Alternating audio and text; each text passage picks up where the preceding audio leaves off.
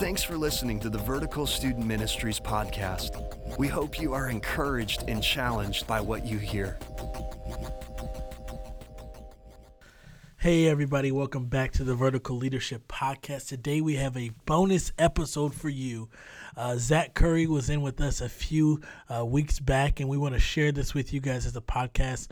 Just a great, great topic he shared with, with some of the pastors of our district. And so we wanted to add it and share it with you all here on the podcast for those of you that missed it.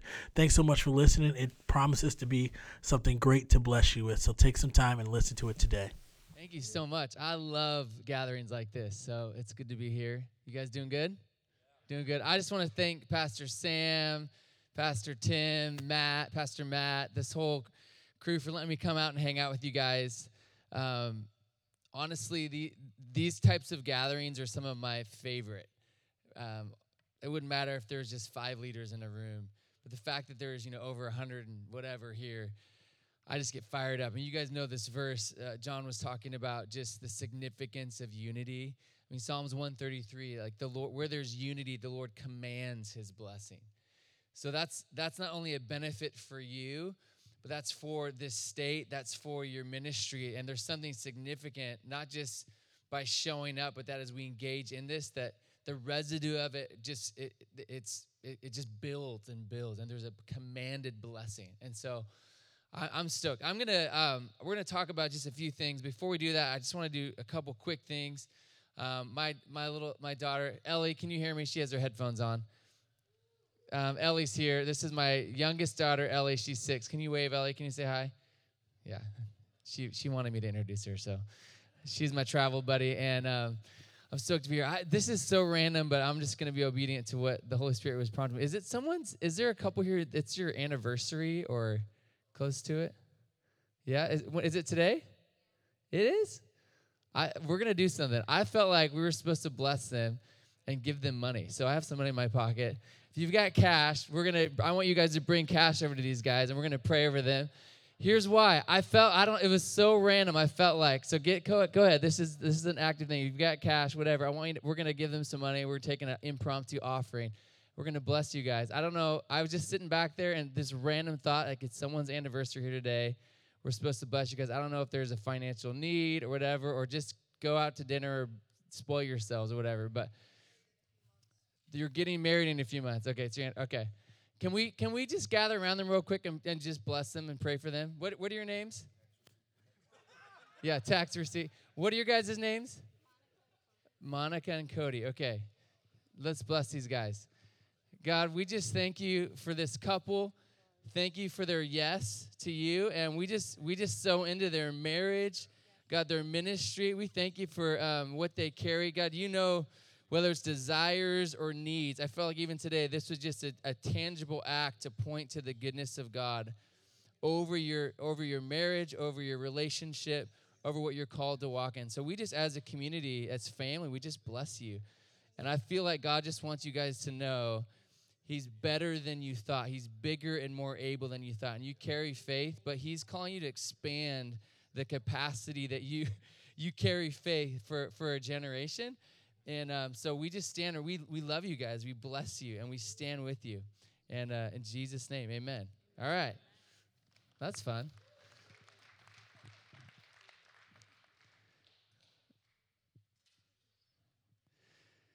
I'll just tell you this, you guys ministry is supposed to be fun. it's not all the time, let's just be honest. But it's supposed to be fun. The church is not a business, it's a family. And there's elements of ministry and church where that it feels very much like a business, but we the kingdom of God is built on the concept of family. It's the Father, the Son, I mean, the Holy Spirit. It originates there and it flows out of there. And so we, we have a choice. We can operate like a business or we can engage into this thing of the kingdom of God as a family. It's how we interact with our, our leaders, the students or children or young adults that you're dealing with. How many, how many of you here are, are children's pastors in the place? All right, let's give them a round of applause. God bless you. You are not, you are not babysitting kids. That is not what you're doing. You're raising up world changers. You're raising up leaders. At our church, in every service, our fourth and fifth graders just roam through the services and they're prophesying over people, praying over them. Uh, just like that, we ask them, say, "Hey, ask ask the Holy Spirit who to highlight," and then you see, it's my favorite part of church. You see these kids, little roaming around, learning how to pray for people. Like, can we pray for you? People are just crying and encountering God. And, and some of these kids, honestly, I'm like, hey, you should be up on the stage speaking right now. What you're carrying is just powerful. But we're raising up these kids to be world changers. Okay, how many uh, high school, middle school uh, leaders we have here? Come on, come on, give them a round of applause. You guys are amazing. And then how many young adult pastors? Young adult? We got one. We got two. We got three. All right. Come on. Awesome. Well, I want to talk to you just, um, I, I got to warn you, I'm going to meddle a little bit, okay? I've been doing ministry uh, since I was in high school, sophomore in high school. Probably my, like many of you. I'm sure if, uh, there's a lot of similarities in our stories. I think many people, especially as you step into youth ministry or any any stage of ministry, it starts at a young age, which is why we're here, right? But um, man, like I I've I've been through it's almost 20 I don't know, 25 years of just being able to dive into saying yes to Jesus. And so with it, seeing God do amazing things and seeing a lot of junk too, you know? And so I, I my heart today is uh, the reason why I want to meddle just a little bit. Is my heart is that you would leave today filled with courage encouragement. You know, encouragement is connected to the word courage, to engage into the call that God has on your life. But to think more than just short term present and what's in front of you, to think long term to what real legacy and, and what success really looks like. Because part of the reason I love what Pastor Sam was sharing and Pastor John, all these others just talking about the reality of you're here. I mean, I, I feel like some of you may not realize this. You thought you had to come. God actually set you up today. Because there's there's a part where you just need to come and get some perspective, get some courage, get some encouragement. And, and it may not look like the way you thought it was going to look, but the reason is that you're you're you're you're called to to last and to to be a leader that not only does great things but does great things for a long time and that is healthy and thriving. And so some of that is really connected connected to our paradigm because if we're looking short term, it's easy to base our perspective on what we see, but we need a longer term view. And we also have to realize like there is a process that God is taking every single one of you, whether you've been doing this for 40 years or you're just getting going. There is a process that God has taken you through to form you. And, and, and I, I love this phrase. I, I, this I don't know who told me this when I was in high school, but it's stuck with me since. And there's a group of friends that we just kept saying this over each other that the journey is more important than the destination. It's actually just as important, if not more important, than the end result. The process that God takes you through is actually the place where you're transformed. And so many of us, myself included, we're looking at the end destination, the dream, the goal, the event, whatever it is, fill in the blank. We're like, okay, I need to, this needs to happen. I need to get here. Some of you today, you feel like I'm behind. I'm, I'm not where I should be. You know, that's where comparison, we look around and we're, we're, ma- we're rating ourselves on where we thought we should be, or where others think we should be, or, you know, whatever. But it's actually not the complete picture and paradigm that we need to walk in as leaders. It's not just, hey, I need to be here. It's actually in this process, God is forming and, and cultivating something in me so I have not only the, the, the imprint of heaven on my life that transforms me, but I actually have something to give away. If we just look at, you know, the, the event, the end result, as great as it is, it's just like a transactional interaction. And, and many of us, and this is honestly, uh, we, we see change culture up here, right? It's, it's the buzzword. It, it's, you know, there's several buzzwords in the church that are really good, but unfortunately, most of what we're doing is, the exact opposite of what we're saying we want to happen. We talk about community, right? Like every church. That's like everyone talks about community because it's it's it's biblical. We need to do that. What's happening here is actually making this this concept a reality. You're taking time out of your day, breaking out of just your city, your church, whatever. You're jumping in with the body of Christ. You're sacrificing time. You're stepping out of maybe whatever it is that's on your list to say, I'm going to get to know someone, I'm going to be known, right? Like real community begins to happen. We say we want community, whatever, and half the time we're isolated and by ourselves and we're, we're not known. But we also say we want to change culture and we look at things where we're like, hey, we're just going to copy what everyone else is doing because it worked for someone, so I'm going to do it. So it's got to work for me, right? And and actually, as the church, we are empty, shallow, have nothing to offer the world because we're looking at a transaction, a product, an end result that's just like if I do this, this, and this, and get that, we're we're gonna have success. When God's saying, No, I want to form you. That even in the pain, the hardship, the, the walls that you're hitting, the you know the struggle or the, the the obstacles actually are an opportunity to cultivate something. So we actually have something to get a, give away. We actually have solutions to the problems that our culture and society are facing so that we can change culture. And it's actually in the process in the struggle that we are formed and we're we're cultivating things to give away not only to the students or the whoever it is that we're leading but to give away to our world and bring transformation and this is what we're going after. That's why we're doing what we're doing. I just want to tell you a little bit of my journey, and then I, am gonna. T- I'm, I'm just. I'll kind of fast forward and tell you the whole thing. We're gonna talk. We're talking about what does legacy and success really look like in ministry. I want to share you part of my story because honestly, this has been my journey and just even learning what we're what we're talking about today. I mean, there's so many times I've wanted to give up or quit or face very real hard things that I, I didn't realize at the time they weren't God, but they were a gift that formed me to be able to put me in the place where I could keep going and do whatever God had put in front of me in the next step. But the other thing is, I want to talk about and look at okay, what are the obstacles that get in the way of us actually having not only that perspective, but but really seeing uh, not only legacy but success in what God has called you or your ministry or whatever He's placed you to to see that happen. In my own life, like I said, I started doing ministry when I, well, actually, I didn't really have a choice. I was born into a family that was doing ministry. Um, when I was, I think, six or seven, we were supposed to go to Africa. My parents had sold everything. They tried multiple times to go to India, Pakistan, all these different places, and it just didn't work. And finally, we were going to go to Uganda, and we were going to be missionaries there. We, we, we, we sold everything, put a bunch of it in a container, and then two, we had our plane tickets two weeks before we were going to go. Um, the, the, the country was closed. All the NGOs were kicked out because of just political uh, unrest. And we lost everything. And my parents are like, now what? So they, they planted a church in their living room. I'm from Northern California, Chico. And they just started a church in their living room with some friends.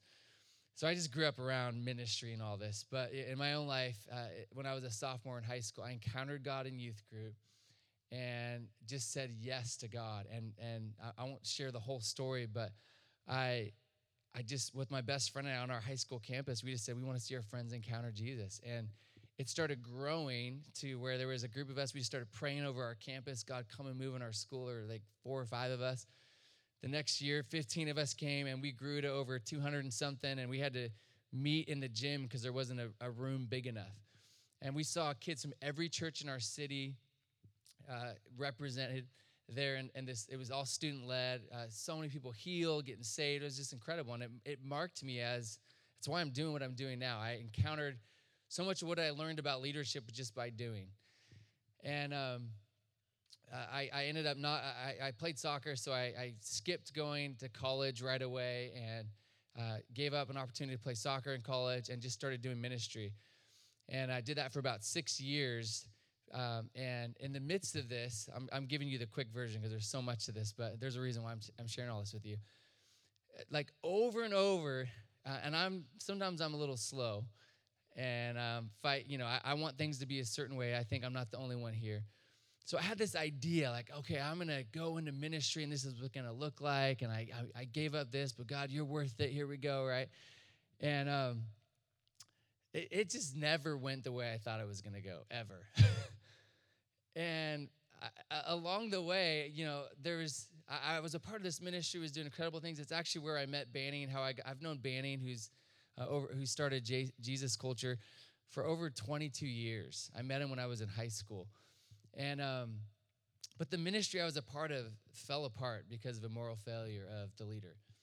And it was it was devastating for me because in my mind, you know, I'm like, I say yes, you know, I raise my hand, go to the altar, say yes to God. He, you know, when I when I first started this ministry, I thought I was going to be, you know, traveling and speaking, and we remodeled a double wide trailer for six months.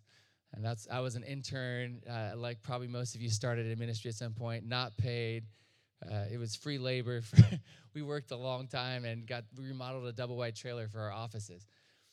But but over the course of the you know the 25 years that I've been doing ministry, like I've there, there's been so many ups and downs and this this thing that that has fueled me that I, I began to realize there was a pattern. God you're actually forming something in me.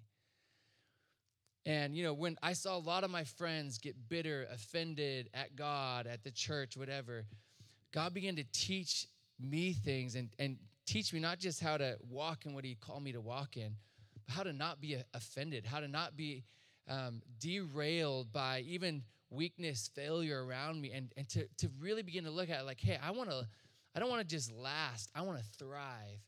And a lot of what I was doing or expecting actually contradicted that. And so this is what I want to dive in. Am I like this? I don't have time to go into all this. I mean, there's been I've just the the fact that I even ended up at Jesus Culture. I've no Banning for you know, like I said, 22 years, and I don't know if you've ever been in this place where you're like, God, what what are you doing with me? Because we say yes to God and then He puts you in all these different places and it doesn't make sense. Some of you may feel that right now. It's like, hey, I feel like God, you've called me to something, and right now, I this does not seem like it fits into what you said. I mean, I did so many random jobs in ministry, from youth pastor to I, I worked at all these just random places, and it seemed like the exact opposite of what God had promised or the words that He'd given me. And then fast forward, you know, I ended up being um, Banning called me. We'd known each other and said, "Hey, will you come on staff?" And it was like there's there's these moments where like, "Oh, you were actually preparing me for something." Like all these random, even random jobs, were actually things that I needed to know for where He had put me. But I'm sharing all this to say is like we have to have a bigger perspective and, and we have to be okay with not knowing. All right, I want you to open your Bibles to um, Genesis 45. So this is uh, we're gonna we're gonna hit a, a, variety of things. I hope you get encouraged. I, I'm gonna just be real with just some of my own journey, and I, I do want to challenge some specific areas uh, completely out of love because I want you to thrive. I want you to be in a place where you we're not just there's not just this sur- surface upfront ministry thing. There's something that's deep that's being cultivated in our lives. And I'll tell you, man if I could say anything to you guys as leaders, be patient. Keep your eyes on what heaven is saying over your life and, and the promises that He's given you. Because there is a huge battle for your perspective.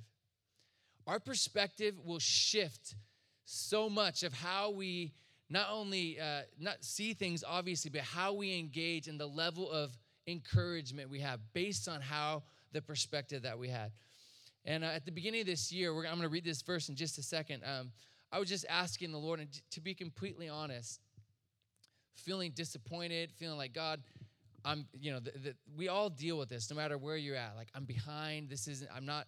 Things aren't where uh, I think they should be. I just turned 40 on uh, this month, and February 6th, and so I'm not in a midlife crisis. But I was asking these questions, like, Hey, I thought I would be here when I was 40, or I thought I'd be doing this. And the Lord, I was just asking, Lord God, what, you know, for this year, 2019, this next season of my life, what, what are you saying? And I just heard him so clearly say these two words. He said, it was Father and empower. And uh, just to be completely honest, I was looking short term, the very thing I'm trying to challenge us today not to do. I was thinking short term. I was looking at what was in front of me and forgetting that the greatest impact or success in my life honestly, is my family, is the leaders that I get to raise up. It's the people that I can pour into. And, you know, honestly, I think we have such a superficial definition of success. And it's honestly all about us. Success is how other people respond to us, how many followers we have, what position we have, how we're seen, you know, all these things. And actually, that is not the biblical definition of success. It's actually not about us. We know this, but success is honestly the people that you look at that have the greatest fruit. The success is when you are gone, what did your life leave behind? What did your yes to God spur other people to do?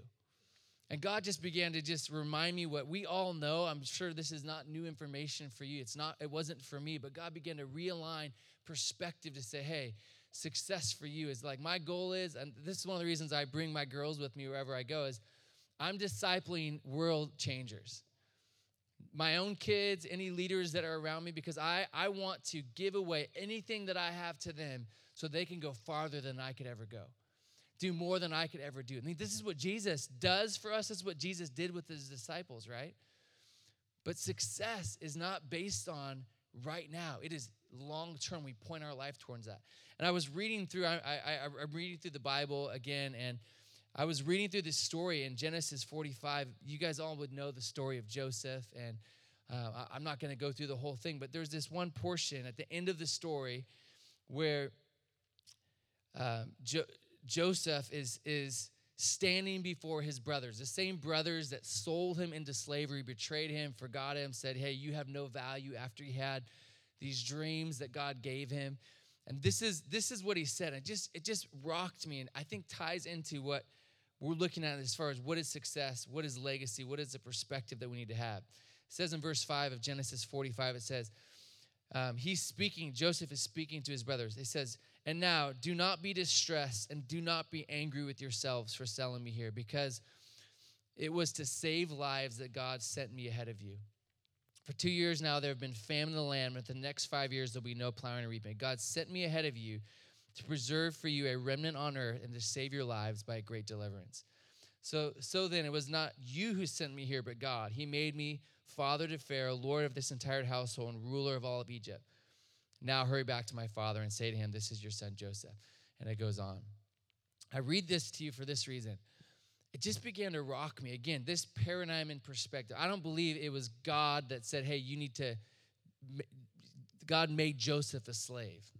I don't think that was like the plan, like, hey, here's the plan. God gave him a dream, and Joseph was very young, immature he's like, hey, here's my dream, kind of flaunting it around, you know, like, I'm better than you. And, you know, I think there was probably some innocence, but obviously also just some immaturity to it. But, but the thing I love about this is God used Joseph's journey and, and, and, and the, the process that he went through to actually for him for his destiny. And there was good things and there was a lot of hard things. There was a process and a journey that he went through. And, and this is this is this is what I I just want to tell you, and you may know this, but hopefully this will give you some new perspective and encouragement today. Many of the situations that you guys are living in right now are answers to your prayer. you're like, what? I am frustrated with this leader in my life. My pastor doesn't get me. My kids won't listen. I don't have enough money. Uh, people don't know how awesome I am. I do not have the opportunity I should be giving at the level of awesomeness I walk in. I mean, you know, whatever it is. Do you know that, like God, you said yes to God. He actually is answering your prayer. He doesn't do that by just saying, Here you go, here's everything you ever wanted. He wants to form your life so that you have a character, a foundation, a stability to stand in what He's called you to walk in. And some of you here, I, I just know, just being in this room, there is great faith in this room. You guys have believed God, there's words over your life. But with great faith and destiny comes a great responsibility to carry something that can actually have a foundation to withstand the weight of responsibility, of influence, or whatever it is that He wants to, to call you into.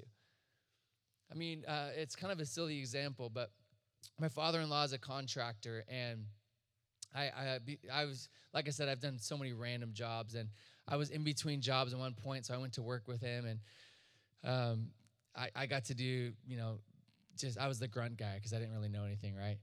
And um, my wife, she loves. How many of you love Fixer Upper? So you know, there's a lot of these shows, HGTV, we're watching, and everyone just loves like it's amazing the transformation, and it's in a half an hour, an hour, and you're like, oh, this is incredible. But uh, how many of you have done construction before, right? It is not pretty. It, it does. It takes months and years you know, it takes a half an hour or 45 minutes to show this transformation. That's just not the timeline, right? uh, we did we did a little project in our house, and um, I mean, I was it was messy. We're just r- like replacing a wall and doing some flooring, and just our house turned into a tornado, and it it was sucked. It was awful. There's dust everywhere, and I was grumpy because I hate this. It- my wife has this vision, you know, we're gonna change everything. I'm just like, "Ah, when's this gonna be over, right?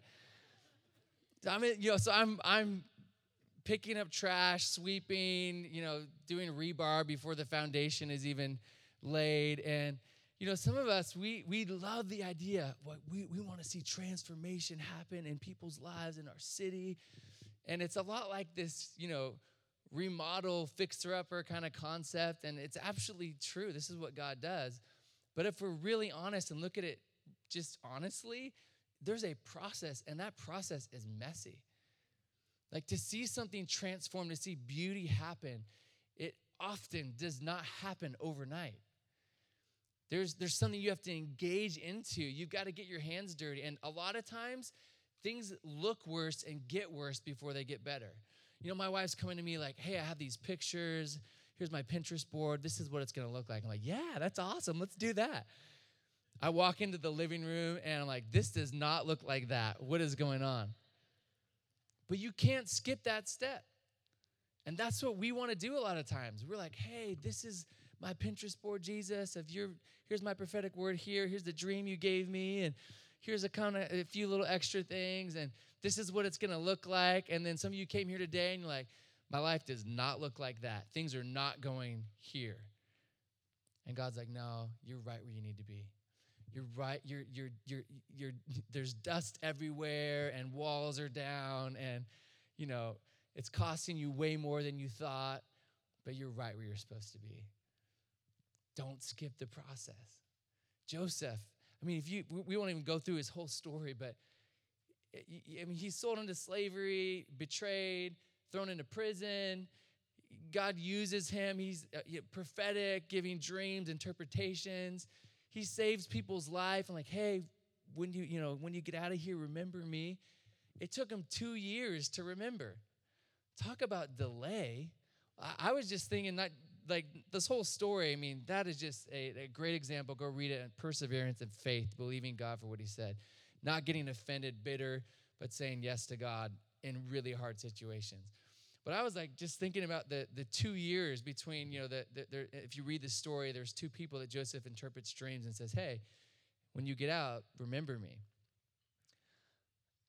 Two years. Some of you, some of you've been in your role for six months or a year, and you're like, "God, I can't do this. Help me." You know, it's two years where he's in prison, not in a whatever hotel home doing some kind of clock in clock out job. He's in prison and he's waiting for the promise that God had spoken.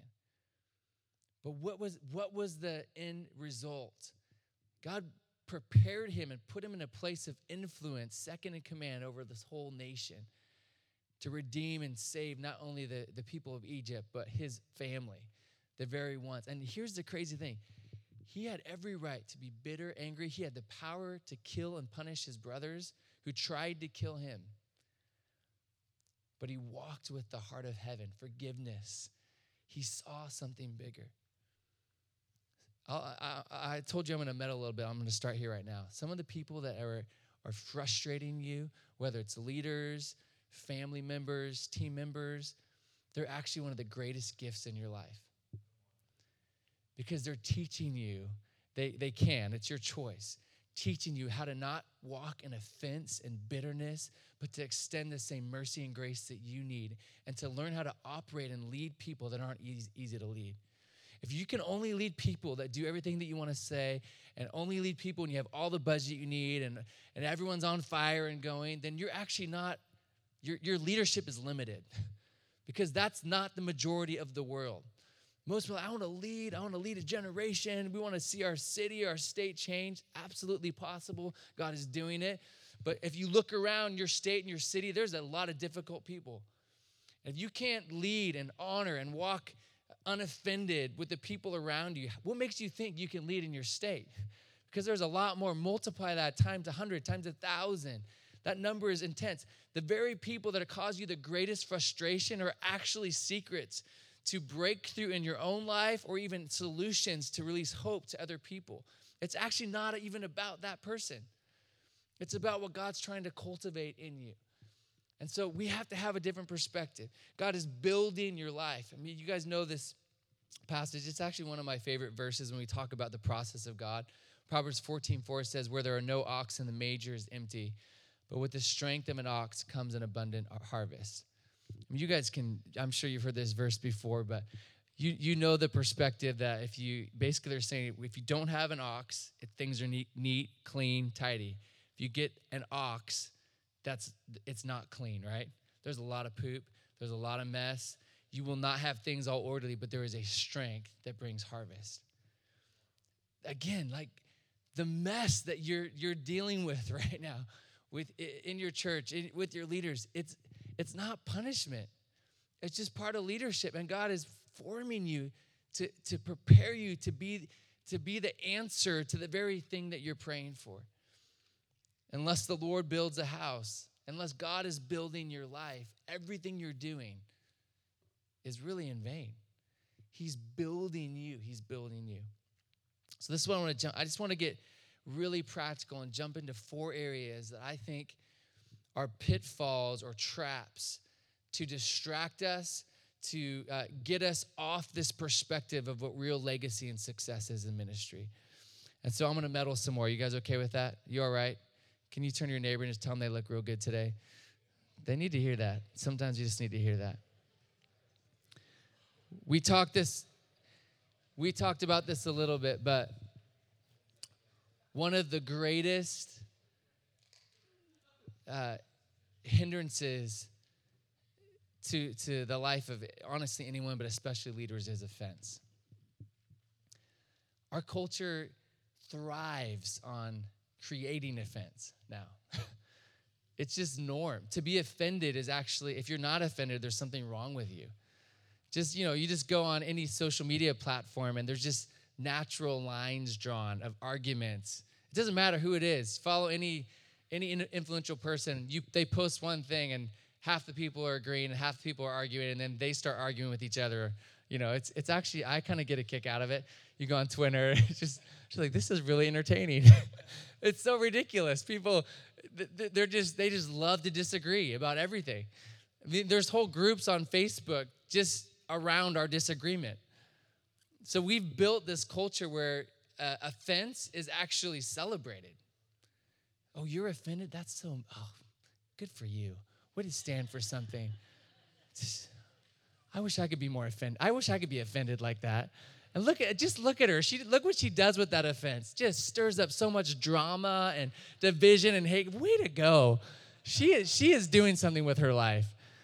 Uh, it's what we it's what we're doing politically, you know, what just across the spectrum. We just we celebrate we don't even half the time we even know what we're offended about anymore. We're just like, you know, find something that makes you mad and just build a movement around it, you know. And, and, and it's funny, but it's so true. And really, here's the thing offense breeds more offense.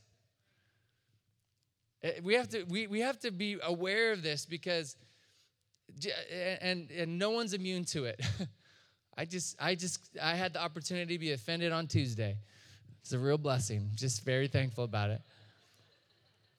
I've learned this the hard way because if offense breeds more offense, if I don't pay attention to the areas that um, that offense is starting to try to make its way in, like it's going to be a snowball effect real quick. I've gotten vigilant, and it's it's it's not easy to be unoffended. We're going to talk about that just briefly, but I, am sharing this with you is like you want to pay attention to the areas that you're currently even offended or dealing with offense at your doorstep, because these are the things I, I we could talk about a lot of different things in ministry and, and there's so much value. I just felt as I was asking the Lord, hey, God, what do you want me to bring today to these leaders? Like I said, just so honored to be here with you. But I, I, I still, I sit in gatherings like this. I've, I, I remember years ago, just when I was a new youth pastor, being at an event just like this. And I just, I look at this, my own journey, and there's so many things like, man, I wish I would have – remembered and learned this because if, if we take care of our inner world, if we take care of our own life, and then engage into the things that God's called us to, there's even greater fruit.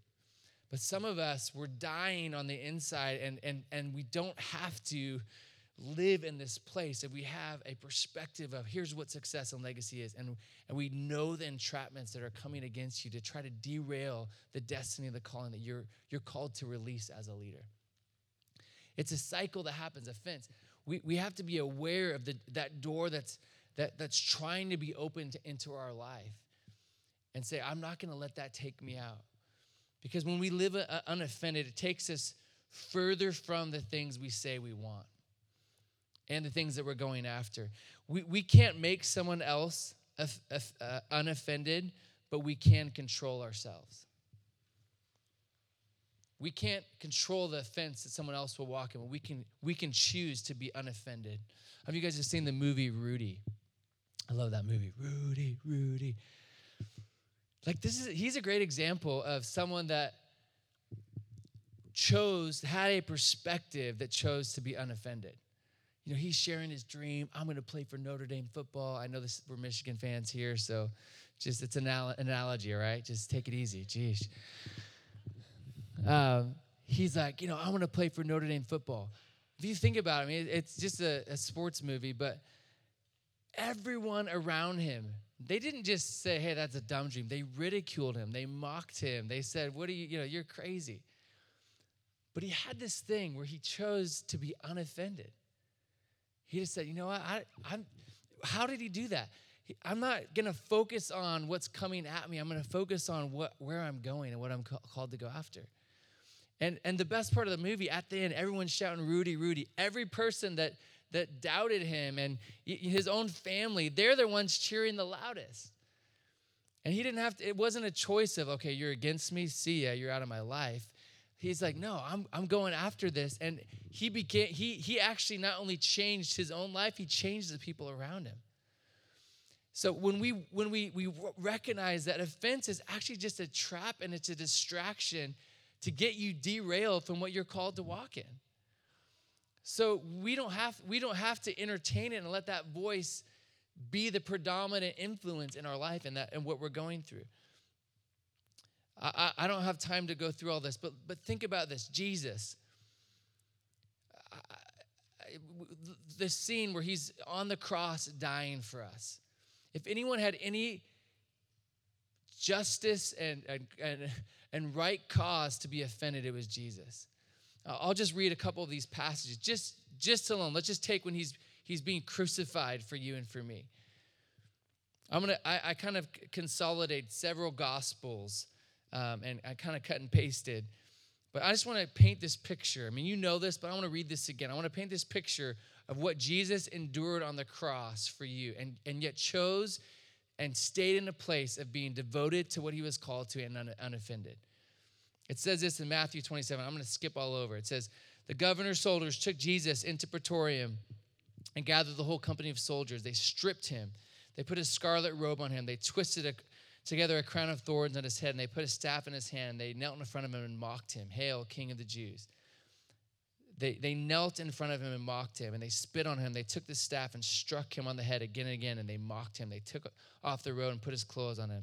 They led him away and they crucified him. Two rebels were crucified with him on his right side and one on the left, and they passed, uh, and those who passed by hurled insults at him shaking their heads, saying, You who are going to destroy the temple and build in three days, save yourself. Come down from the cross. If you're the Son of God. In the same way, the chief priests, the teachers of the laws, and the elders mocked him. He saved others, they said, but can he save himself? He's the king of Israel. Let him come down now from the cross, and then we'll believe him. He trusts him, God. Let God rescue him now if he, if he wants him. He said, I am the Son of God. In the same way, the rebels who were crucified with him also heaped insults on him. And it says, about three in the afternoon, Jesus cried out in a loud voice, My God, my God, why have you forsaken me? It says later in Luke 23 34, he said, Father, forgive them. They don't know what they're doing. I, am not going to keep going, but think about this. I mean, this is just one, this is why we're here, what Jesus did. But he was, he actually had, he was actually uh, insulted. Some of us are offended at what how someone looked at us or what they said or didn't say, right? Or they didn't like our photo or they didn't come to our event. Jesus was was mocked, ridiculed, beaten, unjustly accused, murdered for something that he didn't do. And what was his response? Father, forgive them. They don't even know what they're doing. Jesus modeled this thing that, you know, all of these things slandered, lied to, robbed, beaten, all these he was he was abandoned by God and not offended by at God. Like God actually abandoned him. Some of us feel abandoned and we're not. God actually did abandon Jesus in that moment. And he said, Father, forgive them. They don't know what they're doing. Often, I think the greatest pitfall, pitfall of offense is we forget who we are and we get consumed, consumed with someone else. We take on an identity of being a victim and we feel like we're powerless and everything's happening to us. And it's this story that's being painted that actually is the furthest thing from the truth. We have the choice to be unoffended. It doesn't feel good, it's not easy, but we still have the choice. And the fruit of choosing to be offended is easy in the beginning, but the, the, the fruit of it and uh, the pain is far greater than the hardship of choosing to be unoffended in the beginning. We don't have to dismiss or ignore hurt or condone things that are done to us that are unjust. We just don't choose to let it lead us. Uh, Kris Vallotton said this. He said, You know, so, so often we're just led by our feelings. Oh, I feel this and I feel like this person thinks this. And, you know, the feelings are real, they're a gift. They, they're horrible leaders. Don't let your feelings lead you. Like, don't ignore it and stuff it down, but we should be led by the Spirit. Kris said this if a person lied to me as much as my feelings did, I would never trust them. I, am going to stop, but I just, I, I'm, I'm, if you came here discouraged, I guarantee you, maybe there's some offense in there somewhere. Some of you may be offended at God. Like, God, hey, I've, I've been faithful. I've, I've served you. I said yes to you. And then you put me here. This person over here got promoted. What about me? I feel stuck, or this isn't happening, and whatever it is. Like God has you in a process and He's forming you. Your journey is not supposed to look like someone else's journey. We're not clones. You're not supposed to do what someone else is doing. And so we have to be in this place of, okay, God, I don't understand. This doesn't make sense, but God, I trust you. I'm going to be devoted to what you've said over my life, and I'm going to choose to be unoffended. I'm, I'm going to spend the most time on that piece. I'm going to hit three other things really quick. So the first is a pitfall to, to recognizing what true legacy and success as ministry is, is offense. The second is this, and I won't talk long about this. John already hit it a little bit, is this thing of comparison.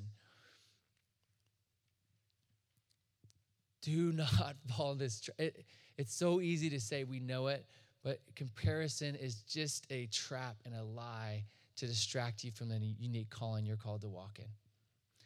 I'm not going to dive really deep into comparison because we we get it, we understand it. I just want to tell you, it's not just don't do it because sometimes it's like, hey, don't do it. Okay, yeah, I know what to do, but why? Or what does that look like? Uh, I, I've shared this a few times, but God began to, honestly, for me, comparison is something I've struggled with a lot. To this day, I have to be very aware of, okay, I just, uh, I think it was in November. I could, I know in my own spirit or where I'm at when I just need to shift up some things. And so I went off social media for like two or three months. I love social media. I think it's great. There's nothing wrong with it. It just, for me, cultivates something that I'm like, ah, I don't want that to be the predominant voice. And it has nothing, it's me. It's my own, it's my issue, not someone else's. There's nothing wrong. And honestly, there's social media is just a platform before social media existed, I mean, I saw this picture. I mean, there were people that, you know, were were glued to newspapers and not talking to each other. You know, like now it's our phones. Like a lot of the stuff we're seeing is not a. It's not the issue. Is not technology. It's a human nature issue. It's not anything new. It's just expressed in a new way. So let's not make the wrong thing the the enemy when we have to look a little bit deeper and say, like even for our students, so often we tell we tell all of our, you know, our kids, you know, don't sleep around, don't do drugs, don't get drunk. You know, we tell them don't, don't, don't. It's all really good. But then they go to college and they don't know why not to do it. And no one's there telling them don't, don't, don't. So we have to go deeper and say, hey, let's talk about this. But it's not just don't. Yeah, that's part of the story, but there's a bigger picture. There's the why. And here's, I want to teach you and I want to walk with you through this. But in comparison, God just began to, to kind of give me this grid. This helped me a lot is okay, I can do two things I can compare with other people or I can cultivate something. I can actually cultivate something in me. I can't do both. What am I going to choose? For me, it helped like, okay, I'm not going to compare. Instead, I'm going to cultivate the promise, the gift, the things that God's given me to do. The second is it's kind of this cycle. I can, comparison leads to copying, right? So, like, oh, that worked for them. I'm going to try that. Seems harmless, innocent, it's great. But if we're not careful, we're all doing the same thing and then we're not changing culture. the comparison is just a trap to get you distracted so you don't do what God has actually created you to do.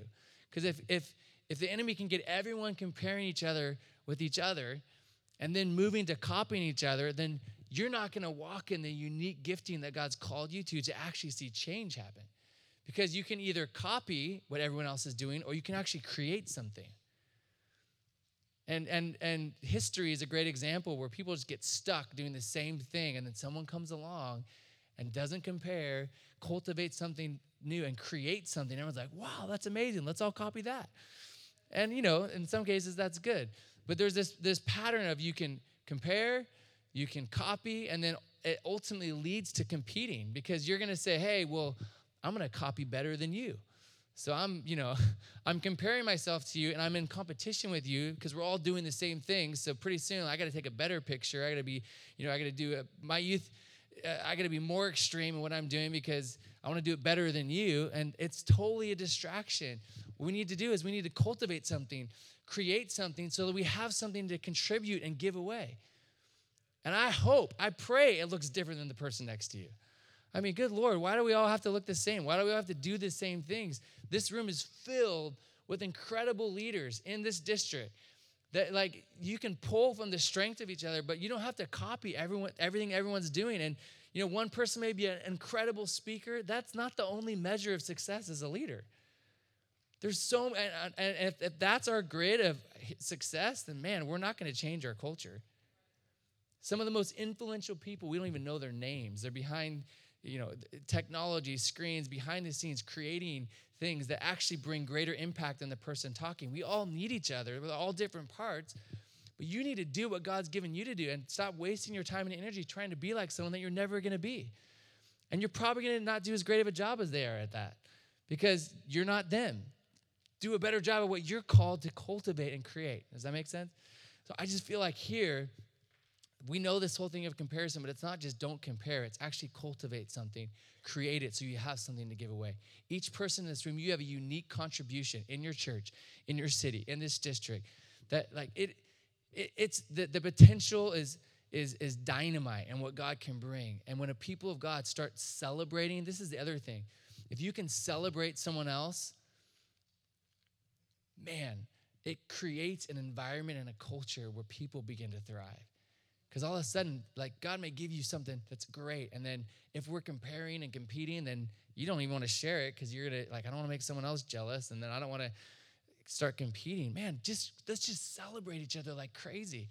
Man, I'm so th- like you like just be people's biggest fans. It actually creates a culture of courage. People want to be around each other. And actually that's where innovation and, and things begin to, to build and grow in a culture of celebration. All right? So the offense, don't walk in offense. Two, comparison is a killer. Here's the third one, and, and this they're all kind of connected, but this whole thing of isolation.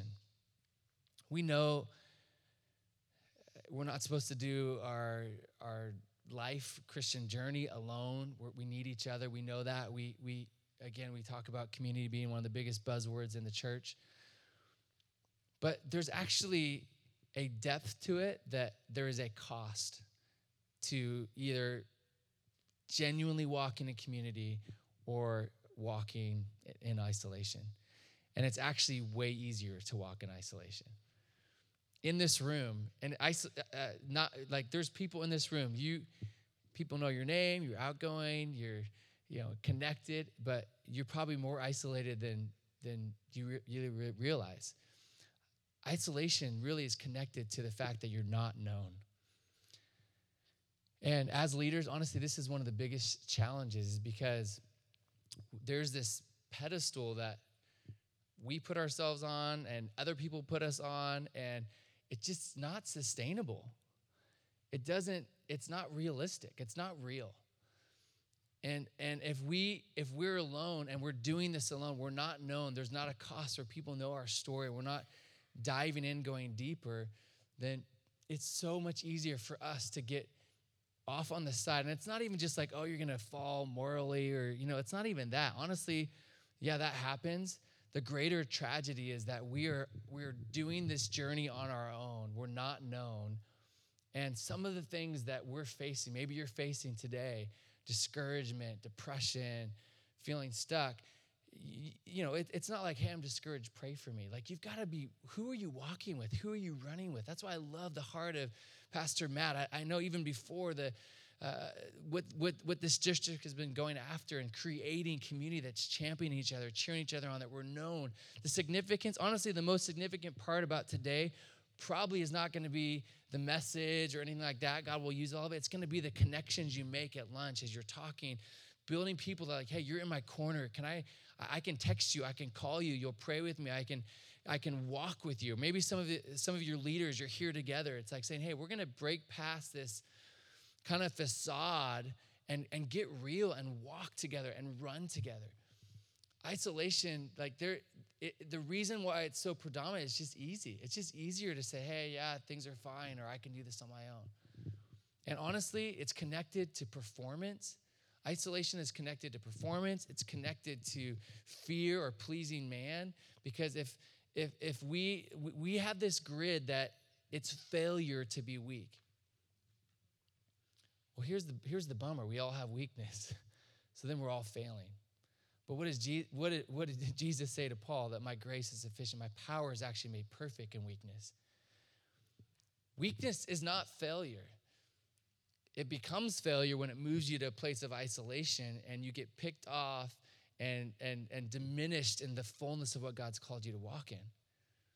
It actually takes more courage to walk in vulnerability, it takes more courage to walk in being honest and and, and real, even with your weaknesses and your struggles, than it does to look like you have it all together and just stand here. But here's the thing, too, is this isn't, I mean, if it was just about you and me, this would be enough. We don't, we shouldn't be isolated. But there's a whole generation that they're watching us. And if we can't model to them, we have no authority to tell a student to, you know, be accountable, uh, let someone in your life, you know, maybe you're struggling with pornography or whatever, you know, whatever the list of things that are going on. We have no authority to help them walk out of that if we in our own life are, are isolated and aren't known by someone. We're not known by our own community. We, we know this, and I'm not trying to. I, I just I just feel like man, we we have there's this unseen area in our life that we've got to just be vigilant and going after, saying I'm going to be known. I'm going to walk together in community. I'm going to be known and go after this. And and and I'll just say this: as we as we kind of start to wrap up a bit. The the isolation, it's like again, don't we say don't compare, don't be isolated. Really, the key to breaking out of isolation is humility and feedback. And it's this thing. I, I remember, um, I think it was September. There was just September, October. I was just going through the season. I was so I was just discouraged. I was feeling anxious, feeling the stuff come on me, and I've learned, like for me, some of those struggles that I'll face lead me can lead me down to this place of isolation. And so I've learned there's some people Banning. He, he's a he's a leader in my life, but he's also a friend. I just call him up, and like this is scary because he's my boss, right? So if I, you know, there's this here's this reality is like we're afraid like if I'm too honest with someone, maybe it's your boss, maybe it's someone like, what are they going to think of me? And this person can fire me, right? Like uh, it's it's it's it's real, but it's honestly this lie that's breaking where strength comes from. And so I just I've learned to call him like, hey, this is what's going on. Will you pray with me? And like instantly I felt a surge of strength, perspective, anxiety lift off me. And I've been trying for like a week or so. Like I do all the things I do. I'm praying. I'm you know, like there's certain things that we can't we we we're not going to get the full breakthrough on our own And it's, it, it's intentionally designed that way because God created us to need other people. But one of the things that I've also done is I've learned I, I love feedback. I, I ask, I, I lead a lot of people in our team. We have over 75 people on staff. And so I, I ask them all the time, like, hey, do you have any feedback for me? Is there anything I could do better? I'm, I'm the boss. And sometimes as a leader, we can put ourselves in a place where we give a lot of feedback, but we don't receive it. Like one of the ways that we get isolated is we we put ourselves in this place of I can't fail. I gotta, you know, we have all this responsibility. But when you walk in humility and you ask people, hey, will you give me feedback? Or you ask for help and invite people into your life in the midst of your weakness, it shifts the culture and it brings a strength that is far greater than any of the, gifts or abilities that you could do on your own but it's actually really scary. But here's this thing it's, you guys know this passage, James 4. It says, Submit yourselves to God, resist the devil, and he will flee from you. Come near to God, he will come near to you. Uh, strengthen your hand, wash your hands, you sinners, purify your hearts tomorrow, grieve, uh, mourn, and wail. Change your laughter in the mourning. Humble yourself before the Lord, and he will lift you up. Humility is actually the, the, the doorway to strength. It says, when you humble yourself, he will lift you up. So often, when we isolate ourselves, we make things way harder on ourselves than we need to. And we create a reality that we don't have to walk in. Because if you don't, you know, if, you, if you're doing this on your own, you're, you're going to you're going to carry the weight of it. But when you when you humble yourself before others before god he he lifts you up. Strength comes in surrender. Strength comes in being known. Freedom comes with, repent, with repentance. And the grace of God comes, you know, the enabling power of God comes and we let go of control and we intentionally go after the strength and the life that is found outside of even ourselves. Not, yes, with God, but with the people around us. I would challenge you this. Some of you drove, you know, several hours together with your team like there, there is a cost. It is really scary to be real. It's way easier to be surface. How you doing? It's great. And we like in the church, we have our we have our, you know, token. How you doing? Oh, it's, you know, it's it's tough right now. Like just a little stress. You know, we we we know how to be real yet not be real. You know?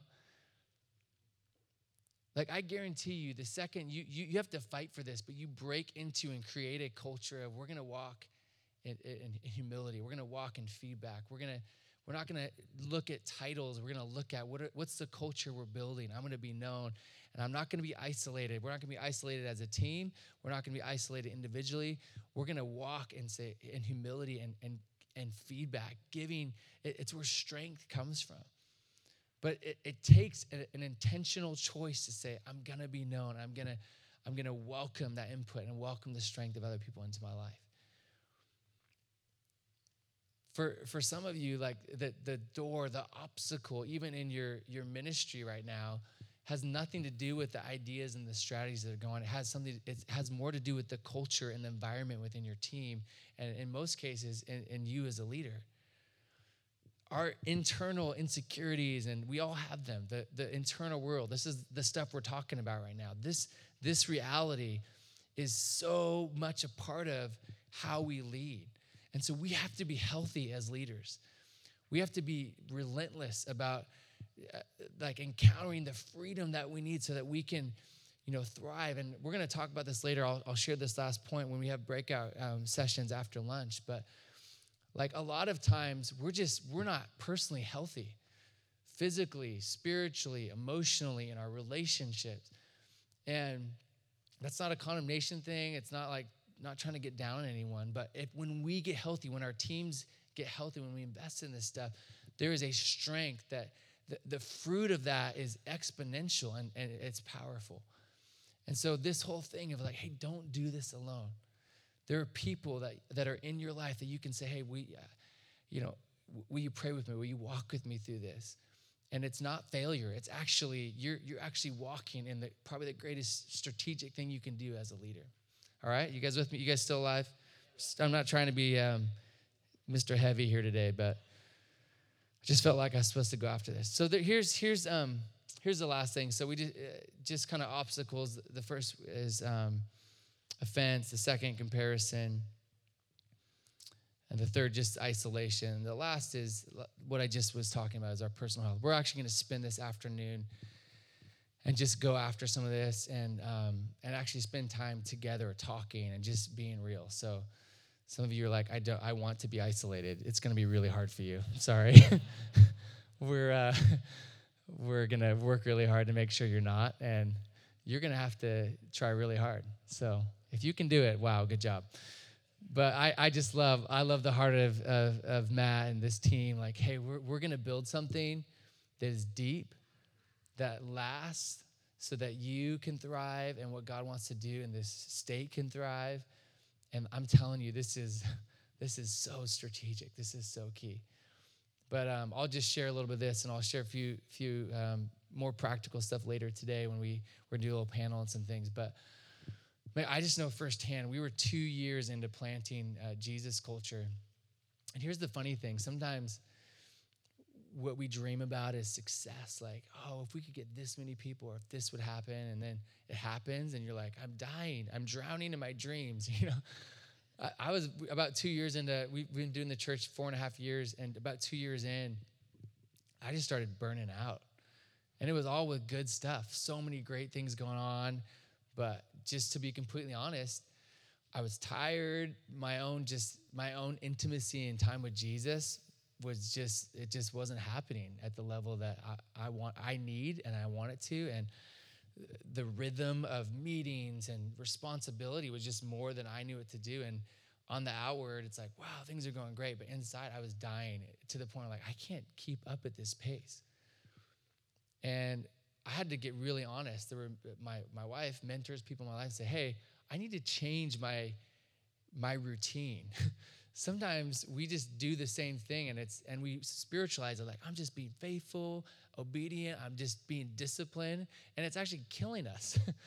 And and we just have to i had to step back and say you know i mean something as simple as you know working out or exercising it's like one of the first things to go because that's not spiritual and uh, i'm gonna you know i'm gonna just do all this stuff all that I, I actually disagree. Like if your body isn't healthy you'll you'll do great for a while. You're not gonna last long term and and there were just things that for me I just had to shift to say, okay, I got to take care of myself so that I can be a good leader to continue to thrive and take care of other people. Some of you are here today, and and it, it's and sometimes we play this martyr role, like like I'm just laying my life down for Jesus, which we need to do, but you're not you're not doing anybody any good if you're a mess. like sorry to say it, like we love you, but like if you're dying, like hey, tell people and then figure out what you're going to do differently to, to make sure like and some of it is not hard like it's just basic stuff like get some sleep why don't you you know? No one likes hanging out with you when you're all grumpy. We'll give you coffee but that only does so much right? Uh, it's just basic stuff but like hey like we you have a response it's not someone else's job to take care of you. Like you had your mom when you're in high school but like now it's your job to take care of yourself right and that, I'm, I'm not trying to be mean, but like, as leaders, if we're gonna lead other people, we have to lead by example. Like, we gotta take care of ourselves. We gotta take care of our life. We gotta thrive and grow in this, and we and know that we need to be healthy. And it, and it's spiritually absolutely, but it's also emotionally. It's in our relationships. It's what it's it's in all these different areas that we want to be healthy people. All right. Okay, you guys doing all right? I want to pray, and then we're gonna transition. Um, but I just I don't know if this helped. I hope, hope it did. It's what I, I felt like the Lord told me to share today. But I just, I pray that you get a re- renewed perspective to um, what success really is for you in ministry and, and the legacy that you're building. Hey, thanks for listening again to the Vertical Leadership Podcast. We truly believe if the leader is empowered, the entire organization will grow. So take some time now, like, subscribe. If you're not already subscribed to this podcast, go ahead and like it, subscribe, and uh, follow us on social media at Vertical Podcast. Thanks so much for listening, and have a good day. Thanks again for taking time to grow as leaders. We are looking forward as we continue to build our culture in student ministries.